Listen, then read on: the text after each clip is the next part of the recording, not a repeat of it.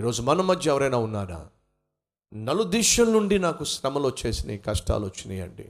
నలువైపుల నుండి నాకు ఊపిరి సలపనటువంటి సమస్యలు వచ్చేసినాయి. నేను చేస్తే పని చేస్తున్న చోట ఒక సమస్య కాదు ఎదుర్కోగలుగుతాను. రెండు సమస్యలు ఎదుర్కోగలుగుతాను. కానీ అన్ని సమస్యలే. ఒకరి దగ్గర నుంచి సమస్య అంటే ఎదుర్కోగలుగుతాను. ఇంకొకరి దగ్గర నుంచి సమస్య అంటే ఎదురు అందరి దగ్గర నుంచి సమస్యలే. అదేమిటో అందరూ నన్ను నిందిస్తున్నారు. అందరూ ప్రశ్నిస్తున్నారు అందరూ శత్రువుగా తయారవుతున్నారు అందరూ నన్ను ఆడిపోసుకుంటున్నారు అందరూ నన్ను వింతగా చూస్తున్నారు అందరూ నన్ను వెలివేస్తున్నారు. అది ఎదుర్కోవడం అంత కష్టం అంత సులభం కాదు. నలువైపుల నుండి ఒకవేళ శత్రువు నీ మీదకి వచ్చినప్పుడు ఏం చేయాలి? నలుదిక్కుల నుండి సైతాను చమాంచంగా నీ మీద దాడి చేసి నేను లోపరుచుకోవాలి లొంగ తీసుకోవాలి అని ఒకవేళ ప్రయత్నం చేస్తే ఏం చేయాలి? ప్రియ సహోదరులు సహోదరులు దయచేసి వినండి. నలుదిక్కుల నుండి సైన్యము రథములు గుర్రములు వచ్చేసినాయి అండి ఎప్పుడో తెలుసా? ప్రశాంతంగా ప్రవక్త పడుకున్నప్పుడు. నువ్వు ఎప్పుడైతే ప్రశాంతంగా జీవిస్తావో అంతా బాగుంది అనుకుంటావు అమ్మయ్య. ఇంకేమీ పర్వాలేదు. ఇలా నీ జీవితంలో అంతా బాగుంది అని చెప్పి నువ్వు ప్రశాంతంగా ఉంటావు చూసావు అదండి సైతాను అదును చూసి నీ మీద దాడి చేసే సమయం. కాబట్టి చెప్తున్నా జాగ్రత్త. అంతా బాగుంది అంతా ప్రశాంతంగా ఉంది అని అనుకుంటున్నావు కానీ సైతాను మాత్రం మౌనంగా లేడు. దయచేసి వినండి ఫ్రెండ్స్ నలుదిక్కుల నుండి శత్రువు వచ్చేసాడండి ప్రశాంతంగా ప్రవక్త పడుకున్నాడండి.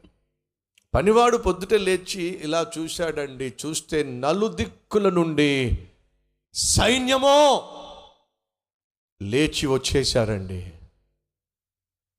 ఈ పనివాడు ప్రాణం సగం గాల్లో కలిసిపోయిందండి. గబగబా వచ్చేసాడండి పడుకున్న ఎలీషాను లేపుతూ లేపుతూ ఏమంటున్నాడో చూద్దాం రండి. అంతటా అతని పనివాడు అయ్యో! నా ఏలినవాడా?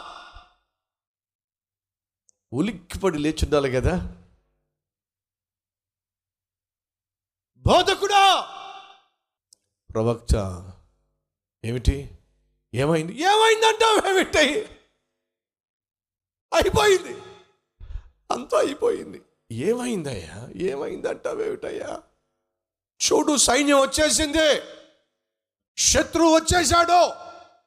నలు దిక్కుల నుండి శత్రు సైన్యము నిన్ను నన్ను మనల్ని చంపడానికి వచ్చేశారు. అని అంటుంటే ప్రవక్త అయినటువంటి ఎలీషా ఏం చేయాలి చెప్పండి? ఏ వ్యక్తి ద్వారా అయితే దేశానికి కాపుదల భద్రత అని చెప్పి వాళ్ళు గ్రహించారో ఆ వ్యక్తిని మట్టి కరిపించటానికి వచ్చేశారు. అని చెప్తున్నప్పుడు ప్రవక్త అయినటువంటి ఎలీషా ఏమన్నాడో తెలుసా అండి? భయపడిపోలేదు బెదిరిపోలేదు ప్రియ సహోదరి సహోదరులు దయచేసి గమనించండి. బైబిల్లో చక్కని మాట సెలవిస్తుంది. ఇరవై ఎనిమిదవ అధ్యాయం మొదటి వచ్చిన సామెతల్లో నీతిమంతుడు సింహం వలె ధైర్యముగా ఉంటాడు. నీలో నీతి నీలో యథార్థత ఉన్నట్లయితే నువ్వు సింహం వలె ధైర్యంగా ఉంటావు. సైన్యం సైన్యం వచ్చేస్తే look at the reaction of prophet లైషా Elisha యొక్క రెస్పాన్స్ చూడండి ఏమంటున్నాడు? మనం ఏం చేయాలి అని దైవజనుణ్ణి అడగగా అతడు మొట్టమొదటిగా అంటున్న మాట భయపడవద్దు! ఈ మాట ఎప్పుడు మీరు జ్ఞాపకం పెట్టుకోండి. ఎప్పుడైనా సైతాను మీ మీద దాడి చేసే ప్రయత్నం చేసినా ఎప్పుడైనా సైతాను మీ మీద వాడి యొక్క పన్నాగాన్ని ప్రయోగించే ప్రయత్నం చేసినా మొట్టమొదటిగా ఈ మాట వంద సార్లు చెప్పండి. ఏ మాట? నేను నేను ఇది చెప్పండి. భయపడను. భయపడను. భయపడను. ఎదుటివాడు భయపడేంత వరకు నువ్వు చెప్పాలి. సహజంగా ఏదైనా వినకూడని వార్త వినవలసి వచ్చినా చూడకూడనిది చూడాల్సి వచ్చినా ఎదుర్కోకూడనిది ఎదుర్కోవాల్సి వచ్చినా సహజంగా మనలో వచ్చేది ఏంటి తెలుసా? భయం. భయం వచ్చేస్తుంది.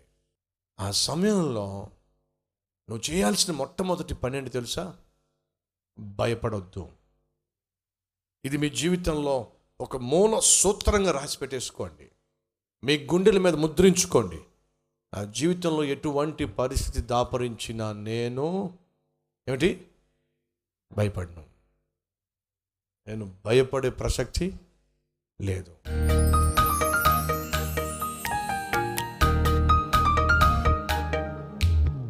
మహాపరిశుద్ధుడు అయిన ప్రేమ కలిగిన తండ్రి నా కన్నులు తెరువు నాయన. నా కన్నులు తెరువు నాయన. నీ ఆశ్చర్య కార్యములు కల్లారా చూసే నీవు కలిగి ఉన్న ఉన్నతమైన ఆలోచనలు గ్రహించగలిగిన మనోనేత్రములు నాకు దయచేయి నాయన.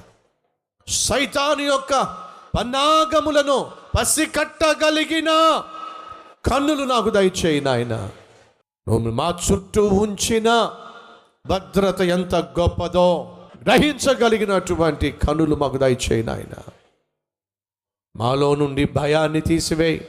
నాయనా మాకు భద్రతను దయచేయి.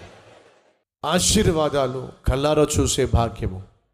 నాకు మాకు దయచేయమని. యేసుక్రీస్తు నామం పేరట వేడుకుంటున్నాం తండ్రి. ఆమెన్.